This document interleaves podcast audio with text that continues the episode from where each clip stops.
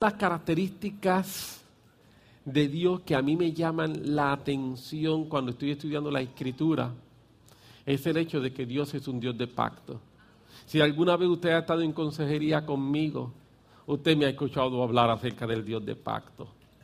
Si alguna vez usted está en una conversación conmigo, usted me tiene que haber escuchado hablar acerca del Dios de pacto, porque es que es algo que a mí me realmente me fascina de Dios y mientras más yo leo la Biblia y me encuentro con los distintos momentos en que Dios hace pacto con el hombre, más soy sorprendido por esta acción de Dios haciendo pacto. Que un hombre haga pacto con otro hombre o que una nación haga pacto con otra nación no es algo que nos debe sorprender. Porque cuando estamos haciendo pacto, una de las cosas que andamos buscando es beneficio. Pero que Dios haga pacto con el hombre, eso es realmente sorprendente porque no hay una razón para ello. Por definición, si usted busca una definición de un pacto, de un convenio, de un pacto, te va a decir que un pacto es un convenio entre dos o más partes en la que se establece una obediencia a cumplir uno o varios acuerdos establecidos en un contrato oficial y en que ambas partes se comprometen a ejecutar acciones y como consecuencia a recibir cierta retribución como parte del cumplimiento del pacto. En otras palabras, lo que me está diciendo en español es que un pacto es un acuerdo en que yo llego con alguien y cuando yo llego a ese acuerdo con alguien, un acuerdo formal, como consecuencia de ese pacto, yo asumo unas responsabilidades, pero yo asumo esas responsabilidades por causa de que voy a tener unos beneficios. Y cuando yo asumo mis responsabilidades porque voy a tener unos beneficios, los beneficios de ese pacto son los que me llevan a mí a firmarlo. Pero entonces cuando yo pienso en Dios haciendo pacto con el hombre, ¿qué beneficio tiene Dios? ¿Qué yo le puedo dar a Dios? ¿Qué yo le puedo ofrecer a Dios que Él no tenga? Por eso es que a mí me sorprende ese Dios de pacto. O sea, ¿qué yo tengo? Piensa un momento con mucho respeto. ¿Qué tú tienes que Dios necesite? ¿Qué tenemos nosotros que haga a Dios mejor o que lo complete. Cuando nosotros miramos pactos que se dan entre compañías y se, dan ciertos pactos entre compañías y dicen, ok, yo tengo tal cosa, tú tienes otra cosa, yo te voy a dar parte de lo que yo tengo a cambio de recibir ciertos beneficios.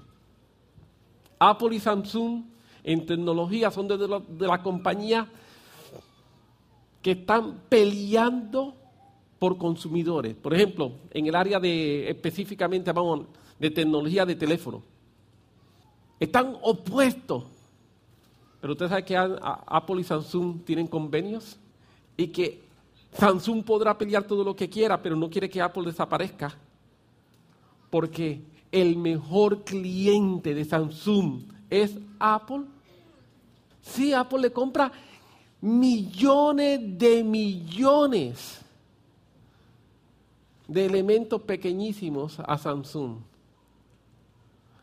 ¿Por qué hacen eso? Porque se aman. Porque se quieren mucho. No. Ellos firman un acuerdo porque tienen un interés. Y ese interés es el que los motiva a ellos a firmar un pacto, un convenio. Pero vuelvo a preguntar, ¿qué beneficio que yo le puedo dar a Dios que Él no tenga? Le puedo decir, Señor, yo soy poseedor de varias galaxias. ¿No te faltan unas cuantas galaxias en tu universo? Aunque fuera cierto que yo fuera poseedor de ciertas galaxias, lo cual no es cierto, pero aunque fuera cierto que yo fuera poseedor de varias galaxias, Dios me puede contestar, con yo decirlo, las galaxias aparecen. No necesito de las tuyas. ¿Qué le puedo decir, Señor? Es que yo tengo muchos lingotes de oro. Te puedo hacer más hiper multi maxi millonario. Y Dios dice, yo soy el creador del oro y de la plata. Señor, es que yo tengo un talento, yo tengo tanta imaginación, en mi mente corren tantas y tantas cosas, yo soy tan creativo. Y Dios me dice, yo soy más creativo que tú. Creé millones de especies y todas salieron de mi mente, de mi imaginación. Señor, es que yo tengo una capacidad para. No hay nada, absolutamente nada que yo pueda venir a canjear con Dios en un pacto. Entonces, cuando nosotros vemos los pactos de la Biblia, básicamente Dios está ofreciendo todo. La realidad es que Dios no necesita hacer pactos. Dios siendo Dios siempre va a cumplir lo que Él nos promete. Ni siquiera necesita hacer un pacto, ni siquiera necesitaría hacer una promesa, pero como quiera lo hace. Pero Dios hace pacto con nosotros. Y cuando Dios hace pacto con el hombre, lo hace para beneficiarnos, para beneficiarte a ti, para beneficiarme a mí. Y el pacto es una manera de Dios darme confianza, darme seguridad, darme esperanza. El pacto es una manera de Dios llenarme de fe, para que yo me atreva a creer que lo que Él ha prometido, Él va a hacerlo. Y eso es un pacto. Una de las razones en las que los hombres establecen pactos es por causa de los cambios. Queremos poner un pacto, queremos establecer un convenio de manera tal que no importa si el gobierno cambia o no importa si la dirección de una compañía cambia, hay un convenio establecido, ese convenio eh, garantiza el pacto. Pero Dios no cambia. Dios es el mismo ayer, hoy y mañana va a seguir siendo el mismo. ¿Sabe? Algunas veces nosotros hablamos en, en nuestras reuniones y es normal que lo hagamos de las cosas nuevas de Dios. ¿Está conmigo? Algunas veces hablamos de las cosas nuevas de Dios. Te tengo un secreto. En Dios no hay nada nuevo. Todo es viejo. Dios es el mismo ayer, hoy y por siempre. Por lo cual, lo que nosotros hablamos de las cosas nuevas de Dios, permíteme decirte que no son nuevas, son viejas, totalmente viejas, existen desde la eternidad. Cuando la Biblia me habla, por ejemplo, de que las misericordias de Dios son nuevas cada mañana. Es una forma de tratar de hablarme para que yo entienda de que Dios no se cansa de tener misericordia de mí. Pero no es que hay una, Dios dice, boté mi misericordia, ahora tengo una. No. Lo que simplemente quiere decir una forma de enfatizar, mira, eh, eh, despiértate. Yo no me canso de tener cada día misericordia de ti. Pero permíteme decirte que es una misericordia vieja, porque la misericordia que está desde antes de la fundación de los tiempos y que Dios tiene misericordia de mí y Dios tiene misericordia de ti. Qué extraordinario. Cuando yo me acerco a este Dios que es un Dios de pacto, pero también me acerco a este Dios que es un Dios eterno, que es un Dios que no cambia. Qué extraordinario. Dios no es temperamental. ¿Usted sabía que Dios no es temperamental?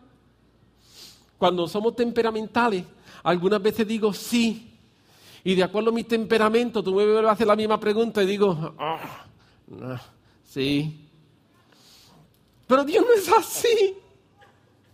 Cuando Dios me dice sí, Él me está diciendo sí.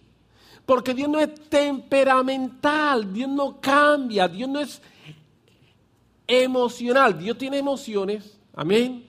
La Biblia dice que Dios tiene emociones, pero Dios no es emocional. ¿Me estoy logrando explicar? ¿Dios tiene emociones? Sí. La Biblia nos dice. ¿Por qué razón yo tengo emociones?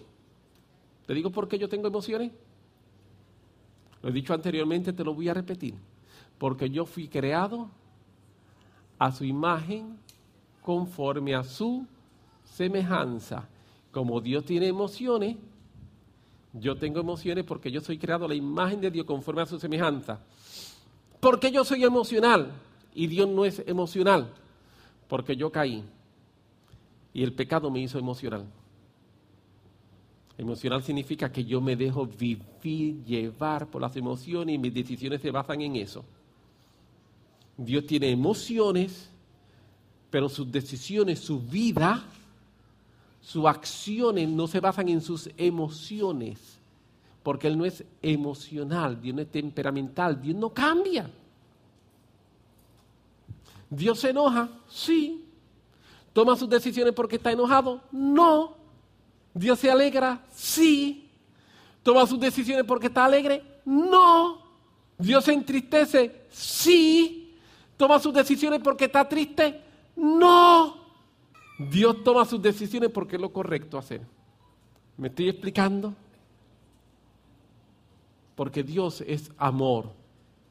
Y el Dios de amor ha decidido vertir y derramar su amor sobre mí.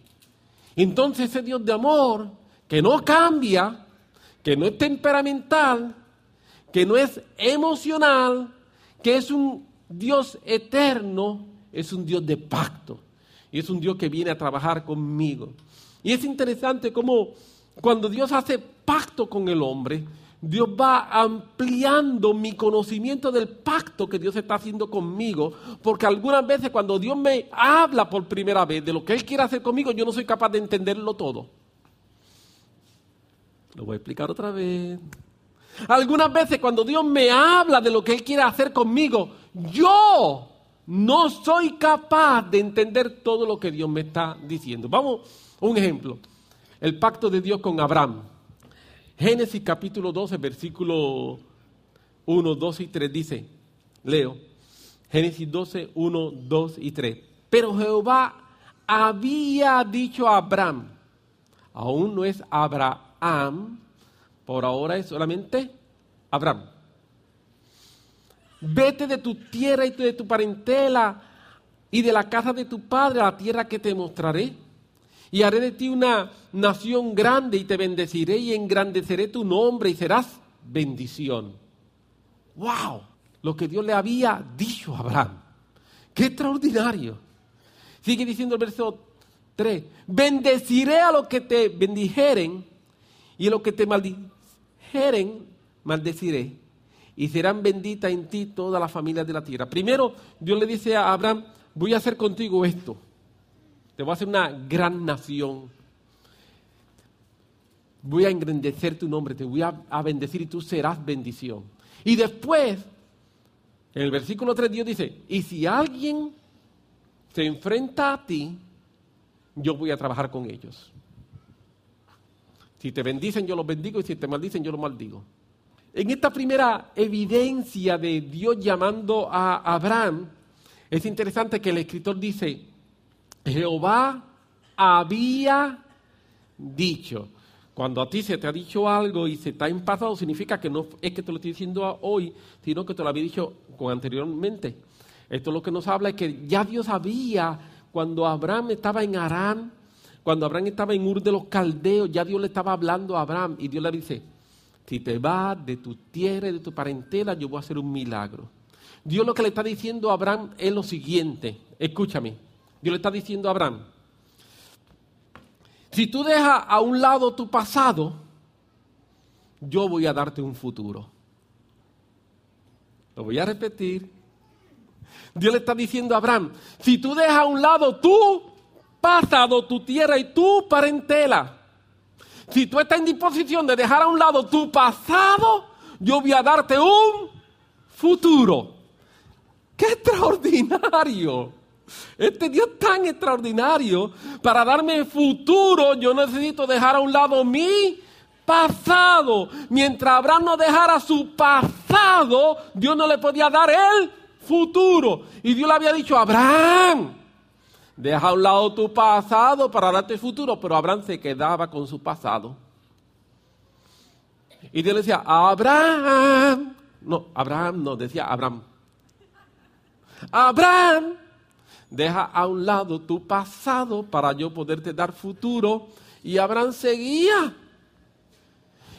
Y Dios, Abraham, deja a un lado tu pasado para poder darte futuro. Y Abraham salió y se llevó a su papá y se llevó a su hermano y se llevó a su familia. Y Dios le dice, Abraham, no, deja a un lado tu pasado para yo poderte dar futuro. Y estando en Aram, entonces Abraham entendió. Su papá, dicho, dicho sea de paso, murió allí. Y entonces Abraham se fue. Y se fue con Lot. Y Dios le había dicho, deja a un lado tu pasado para ayudarte futuro. Y cuando está con Lot, con Lot, hubo discusión con Lot. Y entonces Lot se separó de Abraham. Y cuando Lot se separa de Abraham, Dios le vuelve a hablar. Y entonces estamos en el capítulo 15, versículo 18. En aquel día, cuando habla de ese día, cuando tú miras lo anterior, nos está hablando de momentos decisivos. Cuando nosotros dejamos a un lado nuestro pasado para que Dios pueda entregarnos el futuro que tiene para nosotros. En aquel día hizo Jehová un pacto con Abraham diciendo, a tu descendencia daré esta tierra del río de Egipto hasta el río grande de Éufrates, etcétera, etcétera, etcétera. Pero es interesante, la primera vez es lo que dice, sal de tu tierra y tu parentela a la tierra que yo te mostraré. Aún no te la he mostrado. Ahora, luego de algún tiempo, Abraham salió de su tierra y de su parentela a través de distintas situaciones que ocurrieron. Y ahora sí, Abraham está en un lugar y cuando está en ese lugar Dios le dice, extiende tu vista. Recuerda cuando yo te hablé y cuando yo te dije, sal de tu tierra y de tu parentela a una tierra que te voy a mostrar, esta es la tierra. Yo te he traído caminando, tú no lo sabías. Saliste sin saber, pero ahora llegaste. Extiende tu vista. Mira. Mira, mira, mira. Hasta donde tus ojos puedan llegar. Todo esto yo te lo voy a dar a ti. Todo esto te lo voy a dar a tu descendencia. Porque tú estuviste en, en disposición de dejar a un lado tu pasado, yo voy a darte un futuro. Amén. Y eso es extraordinario. Así que la primera vez Dios simplemente le está diciendo a Abraham, deja a un lado tu pasado para darte tu futuro. Ahora Dios le está hablando, cuando te hablé de tu futuro, de esto de lo que estoy hablando, de esta tierra, yo te voy a bendecir, yo te voy a engrandecer, yo te voy a hacer extraordinario. Este, no es un segundo pacto, es simplemente una ratificación. Dios es específico con Abraham. Luego Génesis capítulo 17, versículos 1 y 2, tenemos nuevamente, 1, 2, 3, bueno, 1 al 6 realmente, vamos a leer, tenemos nuevamente que Dios le habla a Abraham y Dios le habla a Abraham acerca de su convenio, de su pacto.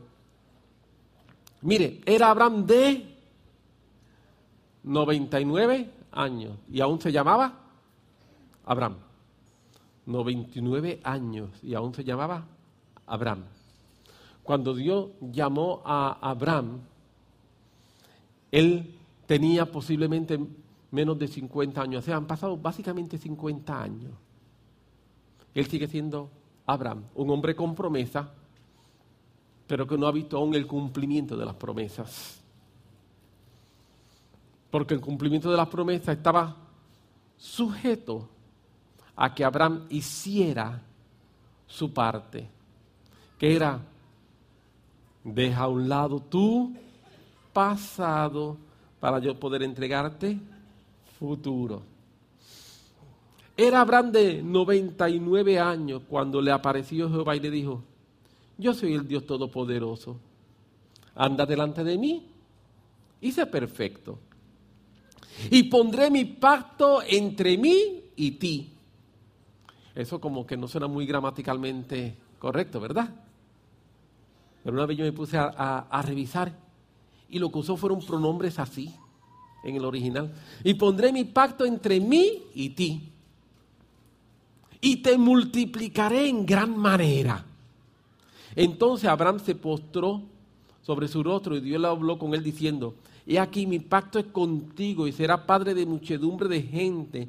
Y no se llamará más tu nombre Abraham, sino que tu nombre será Abraham, porque te he puesto por padre de muchedumbre de gente y te multiplicaré en gran manera y haré naciones en plural de ti y reyes también en plural saldrán de ti. Ahora Abraham en este pasaje de 99 años como hemos mencionado y es el momento en que Abraham se convierte en Abraham. En esta ocasión Dios le añade algo a al pacto. Hasta el momento lo primero que Dios le dice es, te voy a llevar a una tierra que tú no conoces. Luego Dios le dice, ya está, mira, esta es la tierra que tú conoces. Pero no se queda ahí. Dios necesitaba hacer algo que no simplemente es una promesa, Dios necesitaba hacer una transformación en Abraham. Dios le ha dicho, hasta ahora tú eres Abraham. Abraham significa padre enaltecido. Pero te voy a convertir en Abraham, que significa padre de muchedumbre. Yo quiero hacer una transformación en tu vida. Yo quiero hacer algo distinto. Yo quiero hacer algo diferente. Yo estoy cambiando tu nombre, pero que cuando cambié tu nombre, estoy cambiando realmente quién tú eres. Estoy cambiando tu naturaleza. Y es extraordinario que el pacto de Dios no simple sencillamente busca darme cosas, ofrecerme cosas, sino que el pacto de Dios últimamente lo que busca es cambiarme a mí. Aleluya. Te lo voy a decir una vez más. Dios cuando hace pacto conmigo, no es para abrirme los ojos y que yo diga, wow, todas las cosas que Dios me ha prometido, todo lo que Dios va a hacer, a dónde Dios me va a llevar, cómo Dios me va a usar. No. Todas esas cosas son simplemente un subproducto del producto principal. Y el producto principal es que Dios quiere transformarme, cambiarme, hacerme mejor, hacerme distinto, hacerme diferente. Dios quiere, mediante su pacto, crear una transformación explosiva donde yo me convierta en una mejor persona. Aleluya. Eso es el pacto de Dios. Cuando Dios me comienza a decir, eh, si tú dejas tu pasado, yo te voy a dar un futuro. Ese futuro no se refiere a posesiones. Ese futuro no se refiere a cosas materiales. Ese futuro realmente se refiere a algo interno, una transformación en mi naturaleza. Donde Dios me va a hacer una mejor persona. Y eso es lo que Dios le está diciendo a Abraham. El propósito de Dios me persigue porque Dios es el Dios que transforma gente. Más Lucado, más Lucado es un escritor muy famoso, cristiano, y no solamente lo usan en el ámbito cristiano, sino en el ámbito secular, y lo invitan muchísimo a dar conferencias. Y Lucado dice, Dios nos ama tal como somos. ¿Tú sabías eso? Dios te ama tal como tú eres. Dile a alguien, Dios te ama tal como eres. Díselo. Qué bueno, ¿verdad que sí? ¿Tú no crees que eso es extraordinario? Que Dios me ama tal como soy. Para mí eso es extraordinario. Dios me ama tal como soy. Más Lucado, repito, dice, Dios nos ama tal como somos. Pero no terminó ahí. Escúchame. Escúchame. Dios nos ama tal como somos. Pero nos ama tanto que no desea que nos quedemos como somos. Dios me ama tal como soy, pero me ama tanto que no desea que yo me quede como soy. Ahora dile a la persona que está a tu lado, aquí le dijiste ahorita, Dios te ama tal como tú eres. Dile, Él te ama tanto que quiere cambiarte. Díselo, díselo. Dile, Él te ama tanto que quiere cambiarte. Quiere hacerte una mejor persona. Quiere hacerte alguien mejor.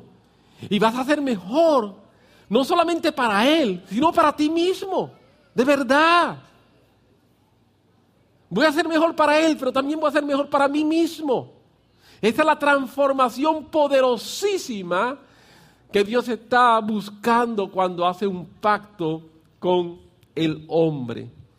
Dios me ama tal como soy, pero nos ama tanto que no desea que nos quedemos como somos. La razón por la cual Dios repite y nos recuerda el pacto una y otra vez y otra vez, es porque Él sabe que nosotros necesitamos ser reafirmados en sus promesas. Dios fácilmente le pudo haber dicho a Abraham, Abraham, sal de tu tierra, de tu parentela, vas a la tierra de Canaán, no te lleves allí a nadie, y cuando tú estés allí, yo voy a cambiar tu nombre, y en vez de Abraham, te vas a llamar Abraham. Pero no, Dios fue hablándole poco a poco y cada vez que él hablaba le añadía algo adicional y le iba aclarando porque nosotros muchas veces necesitamos ser recordados de las cosas y si a mí me dicen todo hoy, a ti no te pasa que te dicen diez cosas y te acuerdas más que de tres. Bueno, algunas veces de una. y algunas veces de ninguna. Para eso existen los reminders. ¿Está bien? Usémoslo.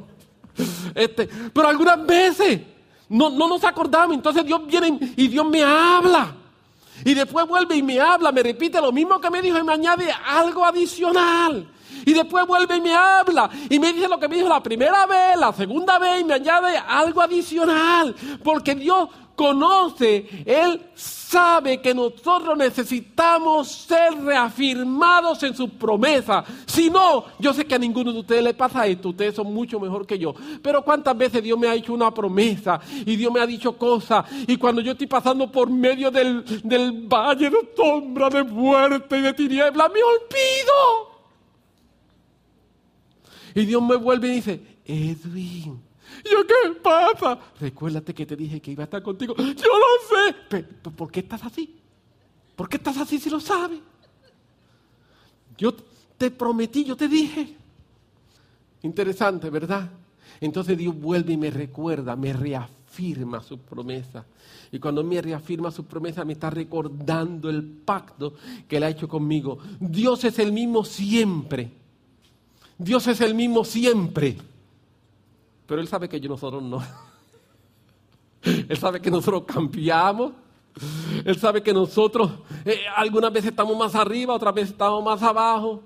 Y por eso nos repite lo mismo de distintas maneras, en distintos momentos, simple y sencillamente para reafirmarnos su amor, su compromiso, su pacto y que Él está trabajando para cambiarme, para transformarme, para hacerme una mejor persona, para cambiar mi naturaleza, para que entonces yo sea participante, como diría el escritor eh, eh, Pedro, para que yo sea participante de su naturaleza divina. Cuando yo veo todo este de este Dios de pacto tan extraordinario, yo veo este Dios de pacto tan excelente. Yo veo este Dios de pacto que hace estas cosas de esta manera. Viene siempre a mi mente un versículo que es uno de los versículos que más a mí me, eh, me llaman la atención en la Biblia, uno de mis versículos favoritos. Cuando lo vaya, cuando lo diga usted va a decir, sí, ya te he escuchado predicando de eso tantas veces. Y me vas a seguir escuchando predicando de él. Hebreo 4:16, acerquémonos pues confiadamente al trono de la gracia para alcanzar misericordia y hallar gracia para el oportuno socorro. Hebreos 4:16. acerquémonos confiadamente al trono de la gracia para alcanzar misericordia y hallar gracia para el oportuno socorro. Cuando nosotros estamos estudiando el libro de Hebreo, lo que están cogiendo las clases con Quirico, eh, y nosotros vemos el contexto de este versículo, de lo que está hablando de Jesús como sumo sacerdote, lógicamente de lo que nos está hablando el trono de la gracia no es otra cosa sino del nuevo pacto. Trono de gracia, nuevo pacto son sinónimos. Es de lo que nos está hablando. El trono de gracia existe por causa de que hay un nuevo pacto. Y entonces nos dice aquí que cuando yo me acerco al trono de gracia, voy a encontrar dos cosas en el trono de gracia. Y esas dos cosas son interesantísimas. La primera que me dice que voy a encontrar misericordia. Amén. Y lo segundo que dice que voy a encontrar es gracia. Permíteme dar una explicación muy sencilla de misericordia y de gracia. Misericordia significa que no me dan lo que merezco. Misericordia es que mis faltas, mis faltas merecen un castigo. Pero cuando hay misericordia conmigo, es que dicen, a pesar de que tú falta, lo que tú has cometido merece tal castigo, no lo voy a hacer, borro el castigo. Eso es misericordia. Y entonces, el escritor de Hebreo nos dice que nosotros debemos acercarnos al trono de gracia, que no es otra cosa sino al nuevo pacto, al pacto de Dios. Y cuando yo me acerco confiadamente a este Dios de pacto, una de las cosas que yo voy a encontrar en este Dios de pacto cuando me acerco confiadamente es que Él tiene misericordia de mí. La gente no tiene mucha misericordia de mí algunas veces. Algunas veces yo soy el que no tengo mucha misericordia de la gente. Sí, sí, porque es fácil decir, la gente no tiene misericordia de mí. Pero quiero recordarte, tú también eres gente. Y algunas veces soy yo el que no tengo mucha misericordia de otros. Pero la gente, somos así. Algunas veces somos inmisericordes. Exigimos que los demás hagan lo que yo no hago. Exigimos que los demás se comporten como yo no me comporto. Ese es como la persona que me dice, a mí nadie me ha llamado. Y digo, ¿y a quién tú has llamado? A nadie. o sea que tú eres también. ¿A quién? A mí nadie me ha llamado. Pero ¿a cuánto tú has llamado? Entonces estoy juzgando el mismo pecado que yo cometo. ¿Me estoy explicando? Tendemos a hacer así. Pero cuando me acerco al trono de gracia, una de las cosas que yo encuentro en el trono de gracia es que hay misericordia. No nos dan lo que nos merecemos. Y es porque en la cruz del Calvario, Cristo pagó el pecado que no cometió. ¿Escuchaste? En la cruz del Calvario, Cristo pagó por el pecado que no cometió, sino por el pecado que tú y yo hemos cometido. Por eso cuando nos acercamos al trono de, del Señor, al trono de este pacto, delante del Dios de pacto, y yo me acerco allí, yo puedo acercarme y yo puedo llegar con todas mis culpas, con todas mis situaciones, pero tan pronto llego allí, Dios me mira y no me ve a mí, ve la sangre del cordero que fue derramada.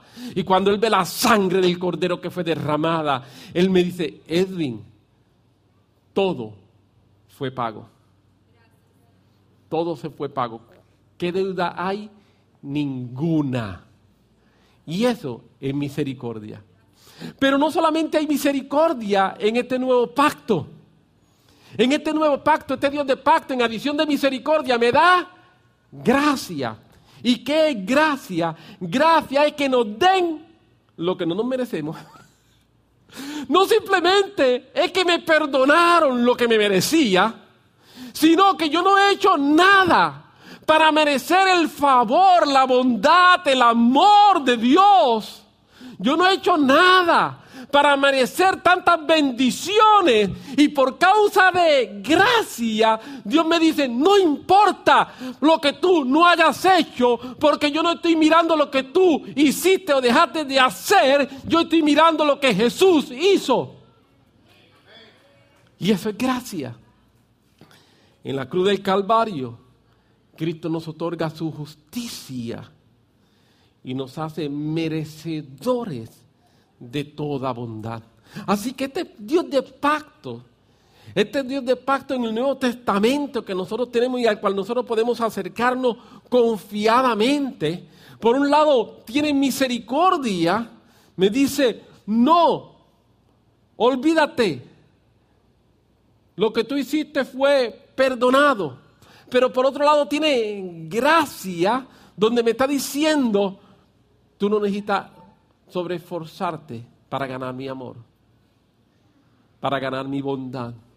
Recuerdo la última vez que prediqué, eh, hablé acerca de Lucas 15, 20, un versículo que en esos días me había roto la cabeza, de verdad. Me había y este es el momento del hijo pródigo, que también es uno de mis pasajes favoritos. No sé cuántas veces yo he predicado del hijo pródigo. Y me encantó, me encantó extraordinariamente. El, y levantándose, vino a su padre. El hijo está de regreso. Y cuando aún estaba lejos, lo vio su padre. Y fue movido a misericordia. Cuando el Padre lo vio, él estaba lejos. El Padre lo vio de lejos y fue movido a misericordia. Cuando el Padre fue movido a misericordia, el Padre ya no estaba viendo lo que los demás veían. Los demás veían el hijo que lo había abandonado. El Padre dice, eso está perdonado. Los demás veían el hijo que había gastado toda la fortuna. El Padre decía, eso está perdonado. Los demás veían el hijo que se había eh, ido en bici, dice que estaba con mujeres. Y el padre dice, eso está perdonado. Los demás veían a aquella persona que no tenía ya ningún tipo de valor. Pero el padre dice, eso está perdonado. El padre fue movido a misericordia. Él aún estaba lejos cuando el Padre lo vio. Y aún estando lejos cuando el Padre lo vio, ya el Padre tenía misericordia. El Padre no estaba esperando a que Él se acercara para venir a decirle, Padre, perdón. Y el Padre decir, déjame pensar a ver si te perdono, porque es que todo lo que tú has hecho... No, no, no, no, no, no, no. No fue así. El Padre fue movido a misericordia y lo próximo es gracia. Y corrió y se echó sobre su cuello y le besó. Y eso es darle lo que él no se merecía. Él no había hecho nada. Pero no importa, porque el corazón del Padre hace que yo no tengo que hacer nada para que Él tenga misericordia de mí. Y yo no tengo que hacer nada para que Él venga, me abrace y me bese. Me llamó mucho, mucho, mucho la atención, lo mencioné la última vez y permíteme decirlo ahora. El padre corrió cuando el hijo aún estaba lejos. No importa cuánta distancia tú estés de Dios, lo importante es que tú hayas cambiado tu dirección y que si Dios estaba allá detrás de ti y tú ibas caminando lejos de Él, ibas en tu propia mente, en tus propios asuntos, no prestándole atención, y Dios te está llamando, pero tú sigues caminando en contra de Él, tú sigues caminando en dirección opuesta y puede estar lejos, pero llega un momento en que tú dices lo que yo he hecho, cómo yo he hecho esto contra mi Padre, y no importa lo lejos que esté, en el momento en que tú miras, tú cambias tu dirección en ese momento el Padre sale corriendo hacia ti. Y en ese momento es un momento de aceleración, no por lo que tú haces, quien está acelerado es el Padre. Quien está acelerado es el Padre. El Padre el que viene corriendo hacia ti. Y el Padre el que viene acelerando para que cada momento la distancia entre tú y Él sea menor. No porque yo estoy corriendo hacia el Padre, sino porque el Padre me ama. El Padre tuvo misericordia. El Padre tiene gracia. Y el Padre corre para venir abrazarme, besarme. Pero como dice más Lucado, Dios te ama como eres, pero te ama tanto que no quiere dejarte así. El Padre entonces dice, vamos a bañarte, vamos a quitarte esas cosas, vamos a cambiarte la ropa, vamos a ponerte ropa limpia, deja ponerte un anillo, vamos a perfumarte, vamos a hacerte una mejor persona, porque eso es el Dios de pacto. Siempre que Dios hace pacto con el hombre, Dios viene, Dios va a correr, Dios me va a abrazar, Dios me va a besar, no importa que esté maloliente, no importa que esté sucio, no importa que esté todo lleno de sudor, no importa cómo yo esté. Dios viene a hacer eso y Dios viene. Entonces luego me dice, ya estás aquí ya está conmigo. Ahora vamos a hacer mi pacto. Porque mi pacto contigo no es darte cosas, mi pacto contigo es hacerte mejor. Mi pacto contigo no es simplemente una tierra en la cual vas a estar. Mi pacto es que voy a cambiar tu nombre, voy a cambiar tu naturaleza, voy a cambiar quien tú eres. Te voy a hacer alguien que cuando los demás miren van a decir, oh, grandes cosas ha hecho Jehová con estos. Cuando Jehová hiciere volver la cautividad de Sión, seremos como los que sueñan, dice Jeremías. Entonces dirán entre las naciones, grandes cosas ha hecho Dios con ellos. Es lo que Dios está haciendo con nuestras vidas porque Dios es un Dios de pacto. Dios es un Dios de misericordia. Yo quiero decirte que tú y yo somos gente de pacto. Todo lo que yo he estado diciendo hasta ahora es simplemente para dejar en tu mente en los próximos minutos, tú eres alguien de pacto. Tú estás marcado con pacto. En el Antiguo Testamento, la marca del pacto era una marca física, lo que llamamos la circuncisión. Pero el Nuevo Testamento no es una marca física, es una marca espiritual. La sangre del Cordero ha sido derramada sobre nosotros. Y como señal, aleluya, de ese pacto, se nos da el Espíritu Santo. Como la primicia del pacto, dice el escritor Pablo en Efesios. Tú y yo somos gente de pacto. Sobre ti hay una marca. Sobre ti hay una marca de pacto. No importa cuán lejos tú estés. No importa cuán alejado te sientas del Padre. Lo importante es si cambiaste dirección. Porque si cambiaste dirección, yo quiero decirte que escucha lo que voy a decir.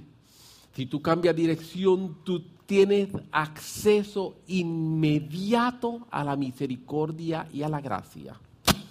No tengo que esperar. Cambié dirección, pero no, no, no. Si cambiaste de dirección, tú tienes acceso inmediato, inmediatamente nosotros somos receptores de misericordia y gracia. Nosotros somos gente de pacto. Nosotros somos gente de promesa. Dios desea que nosotros lo recordemos. Dios desea recordarte hoy. Dios desea recordarte hoy a ti que me estás escuchando. Dios desea a ti Dios desea recordarte, no importa las situaciones que hayan pasado, no importa los errores que hayas cometido, no importa, tú puedes decir, pero es que yo he cometido tantas situaciones, yo no sé si Dios aún se puede recordar de mí, yo no sé si las cosas que, Dios, que yo he hecho, si Dios aún es capaz de volver a arreglar. Yo quiero decirte hoy, tan pronto tú cambies dirección, inmediatamente sin que tengas que hacer nada más, eres receptor de misericordia y de gracia. No necesito absolutamente nada, nada, nada, nada más. El pacto sobre mi vida es seguridad. El pacto sobre mi vida es futuro. Porque cuando Dios me llama pacto, Dios en última instancia lo que está diciendo es, Edwin, ¿te atreves a dejar tu pasado para que yo te construya un futuro? Edwin, ¿te atreves a dejar tu fuerza para que yo use mis fuerzas? Edwin, ¿te atreves a dejar tu inteligencia para que yo pueda usar mi inteligencia. Edwin, te atreves a dejar tu tierra, tu parentela, para que vengas a la tierra que yo te mostraré. En esa tierra Dios nos da cosas grandes. Dios nos entonces me, dice, me dijo, deja tu tierra y tu parentela. Pero después dice, te voy a multiplicar y te voy a hacer una nación grande. Y reyes, naciones. No es que Dios no quería que te viera parentela, no es eso. Es que Dios quería que él supiera que no hay nada mejor que tener nuestra vida dedicada a Él. Porque entonces somos transformados y cuando somos transformados, nuestra tierra y nuestra parentela será mucho mejor que lo que nosotros teníamos. Al igual que Abraham, Dios nos dice, entrégame tu pasado y yo te construiré un gran futuro.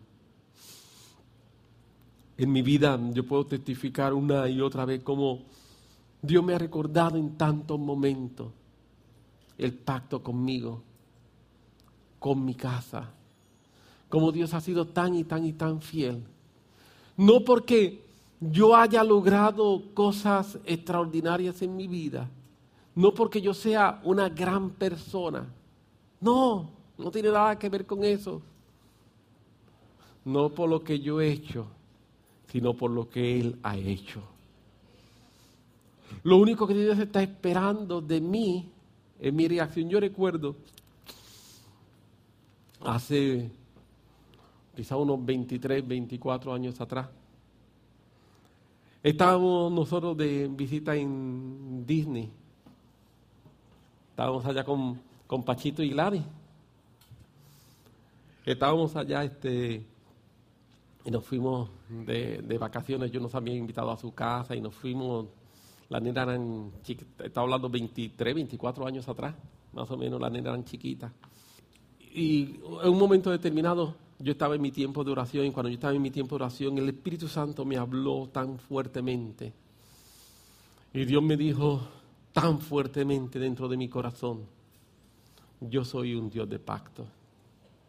Fue la, de las primeras veces en que este tema me empezó a fascinar. Dios me habló, yo soy un Dios de pacto. Y mi primera reacción es, sí, yo lo sé. Pero entonces Dios me vuelve a hablar en mi corazón y Dios me dice, tú estás en disposición de hacer pacto conmigo. Y entonces como que las cosas se, se ponen un poco más serias, ¿verdad? Una cosa es saber que Dios es un Dios de pacto. Abraham sabía que Dios era un Dios de pacto porque Dios le había dicho a Abraham, pero Abraham no había tomado decisiones. Abraham había sido seleccionado, escúchame bien, quizá esta es la parte más importante de todo lo que voy a decir en esta mañana. Abraham había sido seleccionado desde hacía mucho tiempo y Dios le había hablado, porque lo que dice, Dios le había dicho a Abraham, pero Abraham no había tomado decisiones. De nada valía toda la palabra que había sobre la vida de Abraham hasta que Abraham no, tomara decisiones de dejar su pasado para que Dios le construyera su futuro. Por eso la Biblia dice, Jehová había dicho, hay tantas promesas sobre mi vida. Y ese día yo entendí que había muchas promesas que Jehová había dicho pero que llegaba el momento en que yo tenía que ser activo o proactivo en el pacto y yo decidí hacer pacto con Dios. En aquel momento, mientras todo el mundo estaba disfrutando Disney, yo estaba disfrutando mi Disney. Yo estaba disfrutando de un tiempo con Dios extraordinario. Yo estaba disfrutando, fueron una semana donde cada vez que yo tenía una oportunidad me iba sola. en los parques algunas veces todo el mundo se iba y como yo no soy de montarme en máquina nada de eso, se iban para allá y yo me quedaba en mi tiempo con Dios. Un tiempo de hacer pacto, de reflexionar en la palabra de Dios sobre mi vida, de tomar decisiones, de tomar decisiones serias con Dios, donde le dije, Señor, yo me estoy comprometiendo contigo a hacer pacto y mi compromiso es fácil, mi compromiso es sencillo porque lo difícil te toca a ti. Mi compromiso contigo que yo me comprometo y te prometo vivir una vida más profunda de relación contigo. Los que no me conocen de mucho tiempo, eh, bueno, si me, si me conoce de mucho, mucho tiempo, de más de veintipico años atrás, yo nunca he usado reloj. Eh, apenas mi, sortija eh, de, matrimonio, pero nunca he usado nada, como que las cosas me, molestan en, en las manos, no sé por qué. Estoy así. Pero ese día yo llegué y yo le dije, Señor, yo necesito algo que me recuerde. Eh, por favor, estoy enseñando y testificando, lo próximo que voy a decir es simplemente un testimonio, ¿está bien? No estoy diciendo que usted tiene que hacerlo. Amén. Estamos claros ahí, ¿verdad que sí? Acá. Dije, Señor, yo necesito algo que me recuerde. Así que yo llegué a Puerto Rico y lo primero que hice fue me compré una pulsera. Yo nunca he usado nada de eso, yo me compré esta pulsera. Para mí esta pulsera yo nunca me la quito hace veintipico de años. Bueno, una vez se me dañó y tan pronto se me dañó me fui inmediatamente para que me la arreglaran. Y esta yo la llamo mi pulsera del pacto. Esto a mí me recuerda continuamente que hubo un día en que yo decidí hacer pacto con Dios y recordarle a Dios, Señor, yo me comprometo a vivir una vida de relación profunda contigo. Y cada vez que yo la, tengo, yo la recuerdo, para mí es un, valga la redundancia, un recuerdo vívido de mi pacto. Repito, es un testimonio, no te estoy diciendo que te compre una pulsera, yo no vendo pulsera, por favor. Pero necesitamos hacer algo práctico. Hacer algo práctico en nosotros y tomar decisiones por el Señor. De nada vale toda la palabra que haya sobre tu vida. De nada vale todas las promesas que Dios te haya hecho a ti. De nada vale todo lo que Dios te haya dicho. De nada vale todo eso hasta que yo decida obedecer a Dios y caminar. Mientras tanto, son palabras que me emocionan. Mientras tanto, son palabras que me hacen soñar o tener algo romántico del futuro, pero no es algo práctico. No es algo que afecta mis decisiones. Mientras tanto, estoy como Abraham en Ur de los Caldeos. Jehová había dicho, Jehová había dicho a Abraham, deja tu tierra y tu parentela y ven a la tierra que te voy a mostrar y allí te voy a bendecir. Jehová había dicho.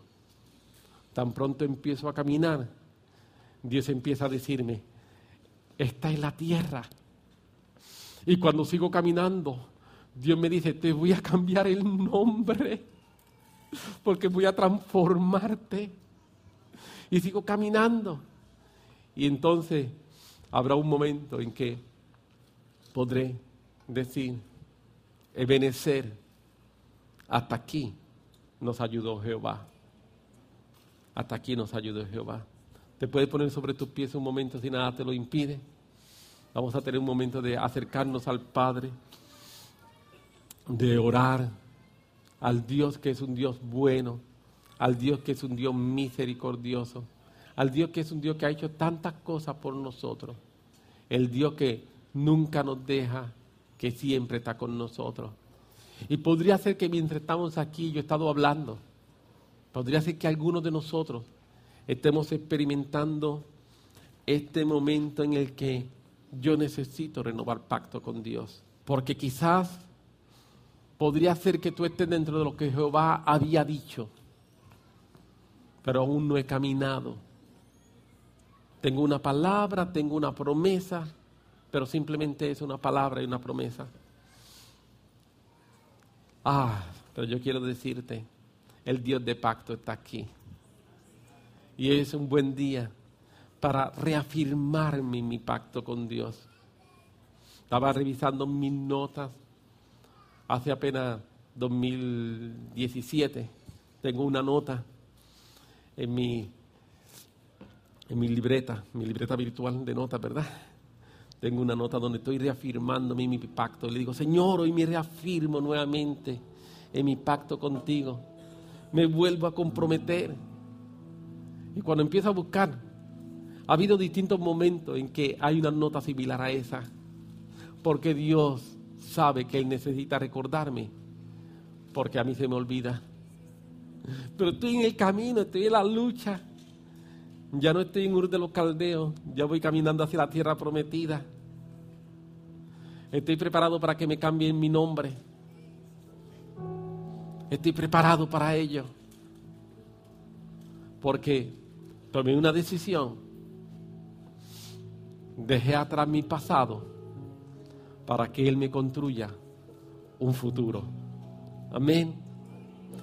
Padre, gracias por tu amor y tu misericordia. Gracias por tu bondad. Gracias por las cosas que tú estás haciendo. Te decimos, ayúdanos.